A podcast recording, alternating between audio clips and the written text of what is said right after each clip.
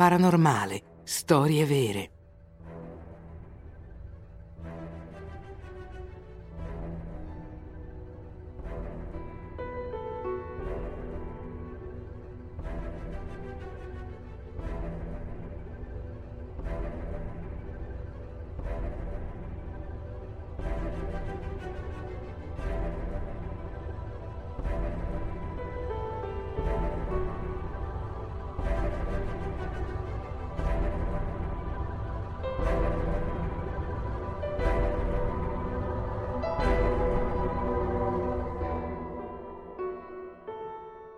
Il manoscritto Voynich, illeggibile per 600 anni. Non si conosce né il suo autore né la lingua in cui è scritto. Dalla sua scoperta un secolo fa nessuno è riuscito a capirne il contenuto. I più eminenti crittografi, scienziati e linguisti si sono bruciati la retina scorrendo le sue centinaia di pagine, piene di illustrazioni singolari, annotate con un testo che mescola dialetti antichi e caratteri inventati. La sua provenienza incerta ha dato luogo alle teorie più inverosimili. Alcuni lo presentano come un codice, altri come un grimorio magico o addirittura la traccia di un emissario celeste venuto sulla Terra. Al giorno d'oggi le intelligenze artificiali stanno lavorando duramente al fianco delle menti umane, che hanno esaurito la loro forza e si deve credere è solo una questione di tempo, pochi anni, prima che il mistero del manoscritto Voynich sia finalmente risolto.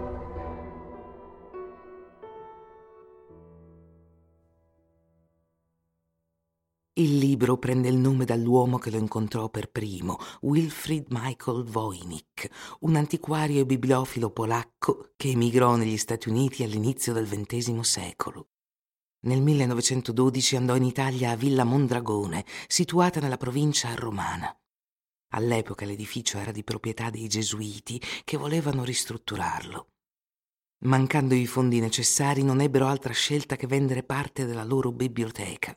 Una disgrazia che rese molto felice il nostro pazzo amante dei libri. Acquista una trentina di pezzi, ne riempie un intero baule e riparte per New York, con la mente in fiamme. Tra i manoscritti recuperati ce n'è uno in particolare che fa innamorare Wilfrid a prima vista. Rispetto agli altri illustri testi non sembra un granché. L'opera è piccola, 22 cm per 16 cm, senza copertina. Secondo la numerazione ha 234 pagine in pergamena, o meglio la pelle di vitelle in nati morti lavorata per diventare pergamena, il tutto legato in modo sciolto con corde di cuoio. Alcuni fogli mancano, mentre altri sono invasi dalla muffa o sono stati parzialmente strappati. Ma il signor Voynich non è uno da prendere sotto gamba. Si aggiusta gli occhiali e comincia a leggere il suo reperto.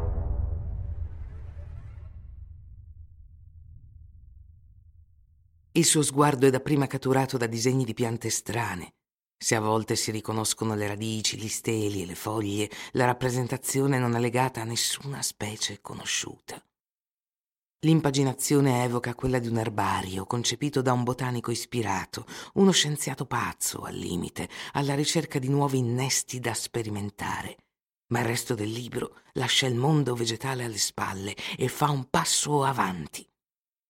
Un intero capitolo è dedicato all'astronomia, raffigurando i pianeti circondati dalle costellazioni dello zodiaco. Più avanti, donne nude fanno il bagno in piscine alimentate da una complessa rete di tubi.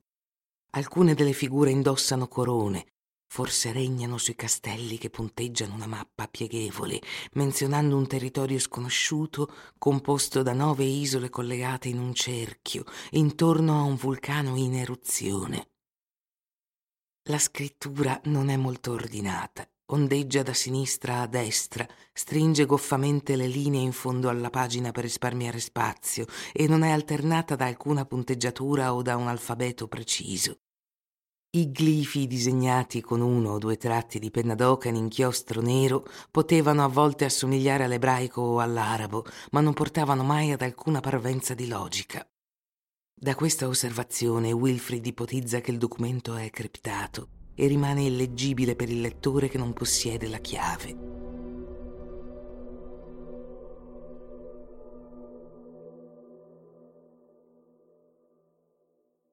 Non riuscendo a coglierne il significato, il signor Voynich si concentra sulla questione dell'autore e della sua identità.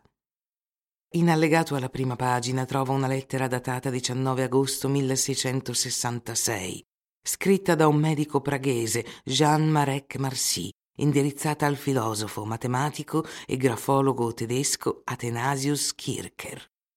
A quest'ultimo fu dato il manoscritto nella speranza che fosse in grado di decifrarlo. Secondo la lettera, il documento fu acquistato nel 1611 dall'imperatore Rodolfo II e fu scritto da Ruggero Bacone nel XIII secolo, la più grande figura scientifica del Medioevo. All'uomo si attribuisce l'invenzione della polvere da sparo, del telescopio e delle lenti d'ingrandimento. Alchimista nel tempo libero, con la testa sospesa tra le stelle, è l'autore di uno dei libri più misteriosi degli ultimi secoli. Come i suoi predecessori, Wilfried Voynich Morì nel 1930 senza riuscire a decifrare il codice del manoscritto. Durante la sua vita si è preso la briga di inviare copie a studiosi di tutto il mondo che hanno ripreso la sua ricerca. Incontriamo il criptologo William F. Friedman. Incontriamo il criptologo William F. Friedman, famoso per aver rotto i segreti del codice 97 usato dai giapponesi durante la Seconda Guerra Mondiale, oppure Alan Turing, che rese obsoleta la macchina Enigma dell'esercito tedesco. Molti sono i pretendenti orgogliosi, ben consapevoli del loro genio. Tutti hanno gettato la spugna, spinti a metà dalla complessità del compito, e si discolpano affermando che la scrittura non ha né capo né coda. Un volgare borbottio che non merita tanta attenzione.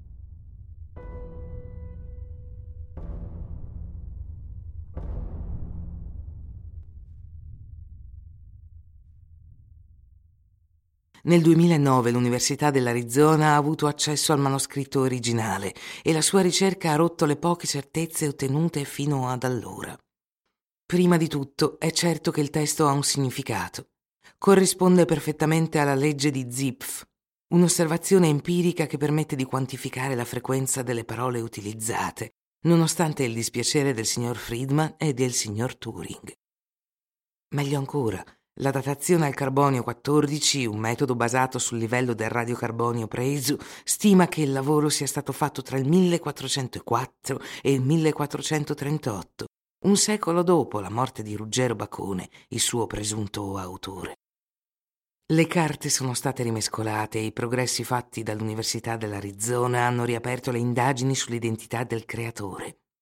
In cima alla lista dei sospetti c'erano due amici, John Dee ed Edward Keller, amici intimi di Rodolfo II, ai quali potrebbero aver venduto il manoscritto. Si dice che uno di loro sia in grado di comunicare con gli angeli attraverso la sua sfera di cristallo e di viaggiare con loro attraverso gli universi. Appena tornato, scrisse i ricordi del suo viaggio in Enocchiano, una lingua celeste,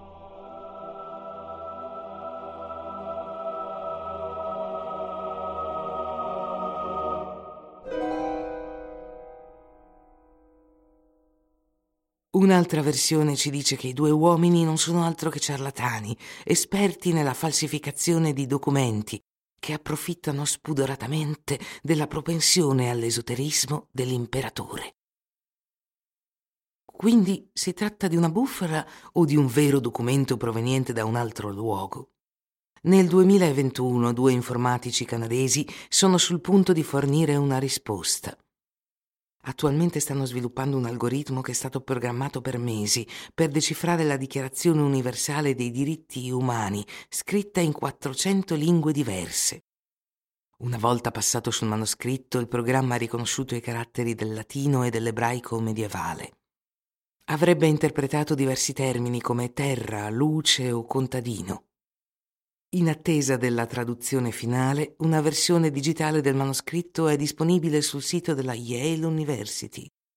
L'originale è stato conservato con cura nella loro biblioteca di libri rari da quando è stato donato dalla moglie del defunto Wilfrid.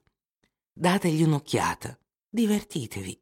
Chissà, potreste diventare colui che riesce a risolvere l'enigma, a rischio che Voynich, Friedman, Turing e tutti quelli prima di voi si rivoltino nella tomba, invidiosi della vostra bravura.